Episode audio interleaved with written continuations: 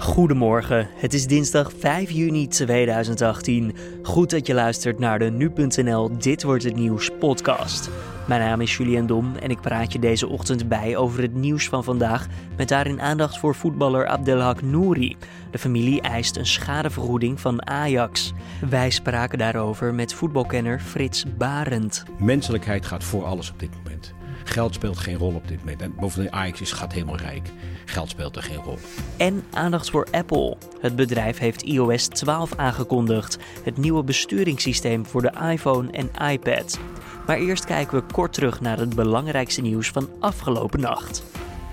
Nederland moet zich harder en agressiever opstellen tegen Rusland. Tenminste, als het gerechtigheid wil voor de slachtoffers van de ramp met vlucht MH17. Dat heeft de Amerikaanse ambassadeur in Nederland, Piet Hoekstra, gezegd in een interview met de radiozender BNR. Volgens Hoekstra moet Nederland de nationale veiligheid verbinden met zijn economische politiek. Robert Mueller, speciaal aanklager in het Rusland-onderzoek rond de Amerikaanse president Donald Trump, heeft de rechtbank verzocht Paul Manafort weer in hechtenis te nemen. Manafort, de voormalig campagneleider van Trump, zou hebben geprobeerd getuigen in het onderzoek naar bemoeienis van Rusland tijdens de Amerikaanse presidentsverkiezingen te beïnvloeden. En bij een massale gevangenisuitbraak in de Nigeriaanse stad Minna zijn minstens 180 gevangenen ontsnapt. De gevangenis werd zondagavond beschoten door enkele schutters van buiten het gebouw. En daarna konden gedetineerden binnen gebruik maken van de ontstaande chaos. Van de 219 gevluchten konden 30 meteen weer worden opgepakt. De rest slaagde erin om uit de handen van de politie te blijven. En dan kijken we naar de nieuwsagenda van dinsdag 5 juni. Gisteren kwam het nieuws naar buiten dat de familie van Abdelhak Nouri naar de arbitragecommissie van de KNVB stapt. Volgens de familie is Ajax aansprakelijk voor de ernstige gevolgen nadat de 21-jarige voetballer tijdens een oefenwedstrijd in Oostenrijk in elkaar zakte. De algehele inzet is een grote schadevergoeding van Ajax krijgen, zo liet de advocaat van de familie weten. Het gaat hier om substantiële schade en dan praten we niet alleen over tonnen. Deze zaak bespreken we met voetbalkenner Frits Barend en met sportadvocaat Rutger Middenhof. Collega Carne van der Brink ging eerst langs bij Frits Barend en vroeg wat de zaak voor het Nederlandse voetbal kan betekenen. Nou, voor het Nederlands voetbal betekent het niet zoveel. Het is een hele kleine individuele zaak die misschien één keer in de tien jaar voorkomt. Dus voor het Nederlands voetbal betekent het niet zoveel, maar het betekent veel voor Ajax en de familie Nouri. En Nouri is een kind van Ajax. En Ajax moet dan denken, mijn kleinkind heeft problemen en we gaan de ouders van het kleinkind helpen. En die ouders willen ook graag met oma en opa in gesprek. Althans, zo komt het altijd op mij over. En in een familie ga je niet een advocaat in de hand nemen, ga je geen rechtszaken beginnen. Dus opa Ajax moet aan de kinderen, de ouders van Nouri en kleinkind Nouri zeggen: hoe kunnen we elkaar helpen? En dat had gisteren al moeten gebeuren. Straalt dat ook heel erg af op, op Ajax in dit geval? Dat het bijna een familiekwestie is binnen een grote Nederlandse club? Nou, Ajax is een vereniging en toont dat dan ook. Dus dat straalt op Ajax af, ja. Ze hopen dat dat, dat kind weer misschien ooit kan functioneren in de maatschappij. En dan moet Ajax alles doen wat die familie het leven aangenaam maakt. Lijkt mij althans, dat zou ik in mijn geval doen. Ik zou helemaal niet aan geld denken nog. Waar kunnen wij je op dit moment jullie mee helpen? Dag en nacht zijn we beschikbaar voor jullie en bereikbaar voor jullie. En blijkbaar is dat niet zo. Hebben ze dan ook gelijk steken laten vallen? Het contact in ieder geval? Nou ja, anders neem je geen advocaat in de hand. Dus er moet iets misgegaan zijn. Die eh, familie Nouri heeft, weet niet precies. Ik bedoel, dat, niemand weet hiermee om te gaan. Dat is wat ik meteen ook zeg. Niemand weet hiermee om te gaan. Geen, geen trainer, geen, niemand is hiervoor opgeleid. Het zijn allemaal, moet je onverwacht reageren. En wat je dan eerst moet laten prevaleren is niet de zakelijkheid, maar de menselijkheid lijkt mij in dit geval. En blijkbaar is, gebeurt dat niet en dat is heel jammer. Want menselijkheid gaat voor alles op dit moment. Geld speelt geen rol op dit moment. En bovendien, Ajax is, gaat helemaal rijk. Geld speelt er geen rol. Als we kijken naar deze zaak, dan, u zegt dat dit is opmerkelijk. Dit gebeurt misschien één keer in de tien jaar. Is dat zo? Is dat in deze vorm wel eens een keer voorgekomen? Nou ja, je hebt net dat geval bij Torino gehad, hè, die speler die uh, overleden is. En wat heeft Torino gedaan? Die heeft meteen gezegd, wij verlengen het contract voor het leven. Ja, wat een mooi gebaar was dat. Dus die vrouw en kinderen, die vrouw zich buiten de verschrikkelijke verlies van je man, je vader en dus ook die ouders die hun kind zijn verloren, heeft die familie in ieder geval geen zorg. Die zorgplicht heeft Ajax, lijkt mij. Hoe straalt het af eigenlijk op de medische staf van Ajax? Dit gaat natuurlijk over het geval hoe het ingegrepen is. Nou ja, daar zijn, ik bedoel, ook die zou je in bescherming moeten nemen. Misschien zijn er fouten gemaakt. En dat bleek die vorige, toen, die, toen voor het eerst naar buiten traden met een advocaat dat oogt ook zo. Maar neem dan je arts in bescherming en zeg dan: je hebt het ook niet expres gedaan. Je bent ook je kapot geschrokken. En oké, dan heb je natuurlijk uh, richtlijnen. Je moet zo en zo reageren. Je moet meteen die defibrillator. En die was er ook. En je moet meteen beginnen met reanimatie. Niemand wist wat er aan de hand Je verwacht ook niet dat een speler die gezond is zomaar met ja, een hartstilstand even... Ik wil nog even verder op de medische staf. Uh, het Nederlands voetbal, eh, hoe graag we het ook willen, het kan niet meer mee met de wereldtop. Moeten we dat misschien ook zeggen van de medische staf van Nederland? Misschien dat die meer, niet meer mee kunnen met de wereldtop. Nee, je hebt, ik bedoel, uh, in elk land worden medische fouten gemaakt, medische blunders. Ja, het zijn menselijke zaken, maar stap daar overheen. En ik weet niet of er een medische fout gemaakt is en of, dan wordt er ook gezegd, Nouri is op zijn 16 al een keer gekeurd. Dat is hem verteld. Ja, de familie zegt wij wisten van niks. Maar laat dat geen rol spelen. Ik bedoel, ga niet, ga niet kijken. Zie je, we hebben toen al. Ik bedoel, er een kind is invalide op dit moment. En zorg dat inderdaad rondom dat kind en die familie het leven nog in die onaangename situatie zo aangenaam mogelijk is. En dat is de zorgplicht ja, van de, onze hele maatschappij, wij spreken, maar ook van Ajax. En, maar er is wel, je moet wel een les hieruit trekken. Als jij ooit dus constateert nu. En ik neem maar dat alle clubs dat nu hebben geleerd. Als je ooit constateert dat er met een speler iets heel kleins mis is, dan ga je meteen de huisarts, de familie en dan laat je dat maar op papier zetten ook. Zeg je, we hebben met elkaar gesproken. We weten in ieder geval dat dit speelt. Dat mocht er ooit wat zijn, dan weten ook artsen en iedereen weet eromheen. Frits Barend hoorde je. En dan over naar de juridische kant van de zaak. Want hoe gebruikelijk is het dat een speler of de familie een club aansprakelijk stelt? Dat vroeg Carné van der Brink aan sportadvocaat Rutger Middendorf. Uh, er, zijn, uh, er zijn verschillende zaken wanneer je een, een voetbalclub als speler aansprakelijk uh, kan stellen. Uh, je hebt situaties met, met sport en spel waarbij er, omdat er sportsituaties al veel sneller een aansprakelijkheid uh, wordt aangenomen van een vereniging dan van een, een, gewone werkgever. Maar hier wordt de claim gebaseerd, zoals het ook de pers al is toegelicht, op basis van een arbeidsovereenkomst die er is, een spelerscontract. En er gelden eigenlijk een aantal algemene regels van het arbeidsrecht. Een van de algemene regels is dat een werkgever een zorgplicht heeft ten aanzien van zijn werknemers. En moet zorgen dat de werknemer zijn arbeid veilig kan verrichten. Maar dat niet alleen, eh, ook als er een ongeval is, dat de werkgever adequaat ingrijpt. Dat is niet alleen als een werknemer op het kantoor van zijn werkgever van de trap afvalt of, of, of zijn hand komt in een machine. Uh, dan kun je zeggen, de werkgever had een machine beter moeten beschermen. Maar de werkgever is ook verplicht om tijdig adequate stappen te nemen om verder letsel, verdere schade te voorkomen. Kortom, niet alleen snel een ambulance bellen, maar ook, zoals in dit geval bij hartfalen, uh, adequaat in te grijpen. Niet alleen bij Ajax, maar iedere werkgever is verplicht al een defibrillator in, in, in zijn bedrijf te hebben, mensen te hebben die in staat zijn om, uh, om slachtoffers te helpen. Ja. Nou, hier is de situatie dat er daadwerkelijk sprake was van, ja, hoe juridisch klinkt dat, de uitoefening van zijn werkzaamheden in het kader van het contract.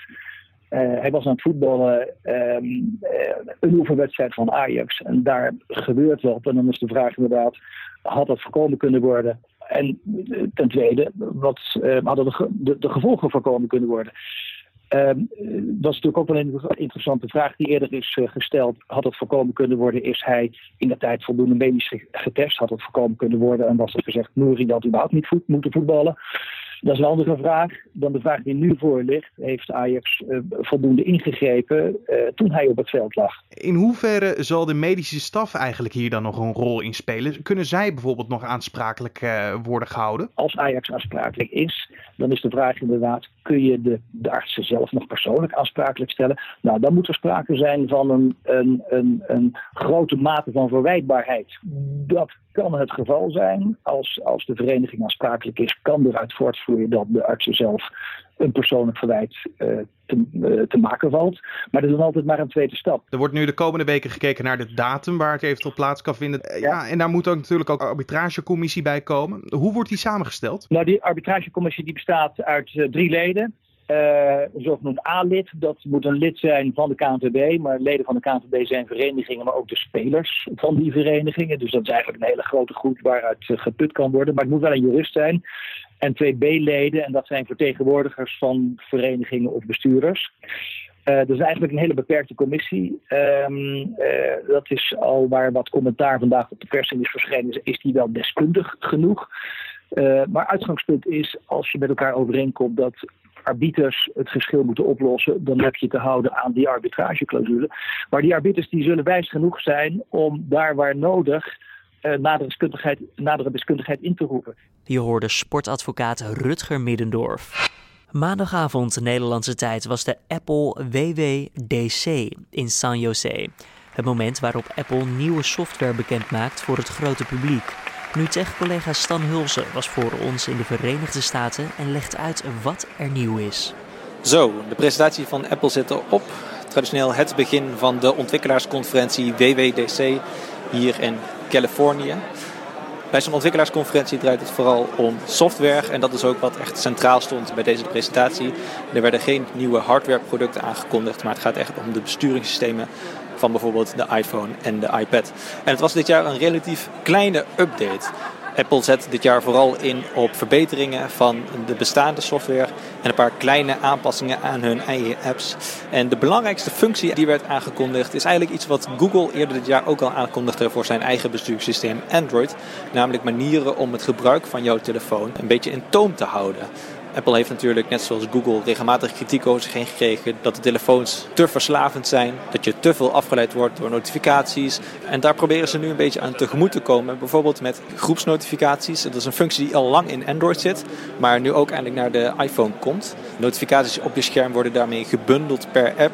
Stel je krijgt van WhatsApp 10 berichten binnen, dan zie je dat op je scherm maar als één bericht. En dat betekent ook dat als je daar geen zin in hebt, je die berichten gewoon in één keer ook makkelijk kunt verwijderen. Daarnaast krijgt de niet-storen functie op de iPhone ook een soort nachtmodus. Bij de niet-storen functie worden bepaalde functies van die telefoon al uitgeschakeld, maar je scherm blijft als het ware een soort van actief. En met die nachtmodus van niet storen wordt je scherm inactief. En in de ochtend, als jouw telefoon dan weer uit die speciale nachtmodus van niet storen gaat, dan komen de notificaties weer tevoorschijn en dan word je dus ook weer nou ja, lastiggevallen om het zo maar te zeggen. En een belangrijke nieuwe functie is dat Apple je met het nieuwe besturingssysteem meer inzicht gaat geven in hoe je je telefoon gebruikt. Dus je kunt dus op een speciale plek in je telefoon kijken uh, hoeveel minuten je bijvoorbeeld aan een bepaalde app spendeert, welke apps jou veel notificaties geven. En dat kun je dan ook inperken. Er komt een soort slot voor bepaalde apps waarin je kunt zeggen, nou ik wil deze app uh, een uur gebruiken en na een uur wil ik een melding krijgen dat het genoeg is geweest voor vandaag. In dat vergrendelscherm van die app was tijdens de demonstratie wel te zien dat je dat slot ook kon negeren. Um, de vraag is dus hoe effectief dit daadwerkelijk gaat zijn. Misschien zeggen mensen wel met de beste intenties: ik wil een bepaalde app maar een uur gebruiken. Uh, maar lukt het dan alsnog niet om die zachte limiet te omzeilen? Omdat je dus gewoon op negeer dit slot kunt klikken. En ja, dan kun je in principe natuurlijk gewoon weer verder gaan. En dan loop ik nu naar het tafel waar een andere nieuwe uitbreiding van iOS wordt tentoongesteld. Er staat hier een houten tafel. Er staan een aantal mensen omheen en één medewerker van Apple. Ze hebben allemaal een iPad in hun hand. En op die iPad is te zien dat de houten tafel bedekt is met allerlei ja, figuurtjes. Die zijn dus niet echt, maar met augmented reality wordt dus de virtuele laag over de echte wereld gelegd. En daarmee uh, ja, kun je dus de echte wereld een soort van uitbreiden. Deze medewerker van Apple is een soort van uh, toezichthouder bij dit spel. Want de spelers die nog meer om de tafel heen staan, die is de, daarbij is de bedoeling dat zij die torens van de tegenstander omduwen met een soort van balletjes. In die virtuele wereld kunnen zij balletjes afschieten, waarmee dus de torens van de tegenstanders omgeschoten moeten worden. En dat werkt dus met meerdere mensen. Een andere medewerker van Apple legt nu uit hoe het werkt. Oké, okay, don't fire yet until we start. Ready? Wacht even, zegt hij. 3, 2, afgeteld. 1, go! Dus er staat een soort houten katapult. One down, one down. En mensen kunnen met hun vinger de bal die in die katapult hey, that's ligt another one down. afschieten. Good work, good work. En daarmee vallen dus de torens van de tegenstander om. Dus er staan hier om die grote houten tafel staan vier, vier ontwikkelaars. Net ook uit die presentatie gekomen. Oeh, daar gaat een bal recht eroverheen. Och, die is daar op het balkon is hij terechtgekomen. En op de tafel is dus helemaal niets te zien. Daar is het gewoon leeg. Maar als ik naar een van die schermen kijk, dan is het een slagveld. Oh, het is zo'n puinhoop. Alles ligt om. Och, jee. Och, daar houdt het horen. Oh, hier de partner van deze meneer. Oh, ja, die schiet nog even een bal. Oeh, daar gaat er weer een. Oh, recht op het gezicht van die man. Oh, maar ja, die voelt er natuurlijk niks van. Yes. Ja, de kattenbult is omweg. En het oranje team heeft gewonnen. En de handen worden geschud. Sportief. Sportief van de verliezer. Wil je zelf nou zien hoe dit spel nou in zijn werking gaat? Kijk dan later vandaag vooral even op nu.nl, want dan verschijnt er een video waarin we deze nieuwe functie die naar het besturingssysteem van de iPhone en de iPad komt laten zien. En verder kun je op nu.nl natuurlijk ook even rustig nalezen welke zaken Apple gisteravond heeft aangekondigd. Dan denk ik dat ik nu nog even naar buiten ga, want het is hier lekker weer in Californië. Dus ik denk dat ik gewoon even buiten ga zitten, telefoon weg, geen notificaties. Ondanks dat de nieuwe functie die Apple hiervoor gaat uitbrengen pas later dit jaar naar de iPhone komt. Je hoorde nu tech-redacteur Stan Hulsen vanaf de Apple-ontwikkelaarsconferentie WWDC. Volgend op de landelijke actie die plaatsvond op 31 mei en 1 juni staken buschauffeurs vandaag weer op regionaal niveau. Chauffeurs van verschillende bedrijven in Zuid-Holland, Overijssel en Flevoland leggen vandaag het werk neer voor een betere CAO. De eerste proforma-zitting vindt plaats tegen drie mannen die ervan worden verdacht in februari van dit jaar een grote hoeveelheid politiekleding te hebben gestolen. De kleding werd in april teruggevonden na invallen door de politie op verschillende adressen. Bij de huiszoekingen in drie woningen en twee garageboxen werden tevens verschillende soorten wapens, gasflessen en tasers gevonden. De Amerikaanse ruimtesonde New Horizons wordt weer tot leven gewekt na een zogenoemde korte winterslaap. New Horizons is nu met een snelheid van 1 miljoen kilometer per dag op weg naar het rotsblok Ultima Thule. Maar momenteel is de sonde niet actief. Uiteindelijk is het de bedoeling dat New Horizons met tussenpozen richting de rand van ons zonnestelsel reist. Daar zou de zonde rond 2047 moeten arriveren. Dan kijken we naar het mediaoverzicht van deze dinsdag 5 juni. Leerlingen op basis- en middelbare scholen moeten straks allemaal les krijgen over waarden zoals democratie, vrijheid, mensenrechten en de rechtsstaat. Het zogeheten burgerschaponderwijs is op dit moment weliswaar verplicht, maar te vrijblijvend. Dat stelt minister voor Basis- en Voortgezet Onderwijs Arie Slop in een interview met Trouw. Verder wordt het voor de onderwijsinspectie gemakkelijker om in te grijpen als een school ideeën onderwijst die niet stroken met de democratische rechtsorde. Treinen kunnen voorlopig niet stoppen op de nieuwe stationshalte Zwolle Stadshagen. Dat schrijft de Volkskrant. Spoorbeheerder ProRail heeft zich verkeken op de bodemgesteldheid. Daardoor kan het station niet meedraaien in de dienstregeling. De ondergrond blijkt te sompig. Treinen zouden er maximaal 100 km per uur kunnen rijden in plaats van de berekende 140 km per uur. Door te stoppen zouden treinen dan niet meer kunnen aansluiten op de rest van de dienstregeling. Een oplossing is er nog niet. Daardoor kunnen bewoners naast het station voorlopig nog niet instappen. Dan het weer voor deze dinsdag. De dag begint met bewolking, maar in de loop van de ochtend laat de zon zich zien. In de middag is er vooral zonneschijn en neemt de bewolking verder af. Het blijft droog en het wordt zo'n 20 tot 25 graden. Voordat we bij het einde zijn van de podcast, nog even dit. Een Amerikaanse student uit de grotendeels republikeinse staat Kentucky heeft zijn klas voor de gek weten te houden met zijn afstudeerspeech. Hij noemde een quote. The first, don't just get involved. Fight for your seat at the table. Better yet, fight for a seat at the head of the table. Donald J. Trump. Maak jezelf niet alleen onderdeel van het geheel, maar vecht voor een plek aan de tafel. Of beter zelfs, vecht voor een plek aan het hoofd van de tafel. Al dus Donald J. Trump. Dat hoorde je daar de student zeggen. Applaus is door de zaal te horen, maar dan breekt de student dit plots af. Donald J. Trump.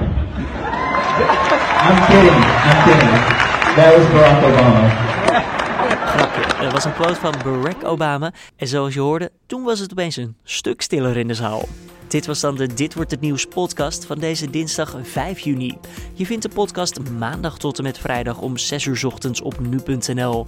En voor het een goede podcast, laat het ons dan weten via redactie-nu.nl of laat een recensie achter op iTunes of in een van de andere podcast apps. Abonneer je ook op de podcast, daarmee help je anderen ons weer makkelijker te vinden. Voor nu, tot morgen.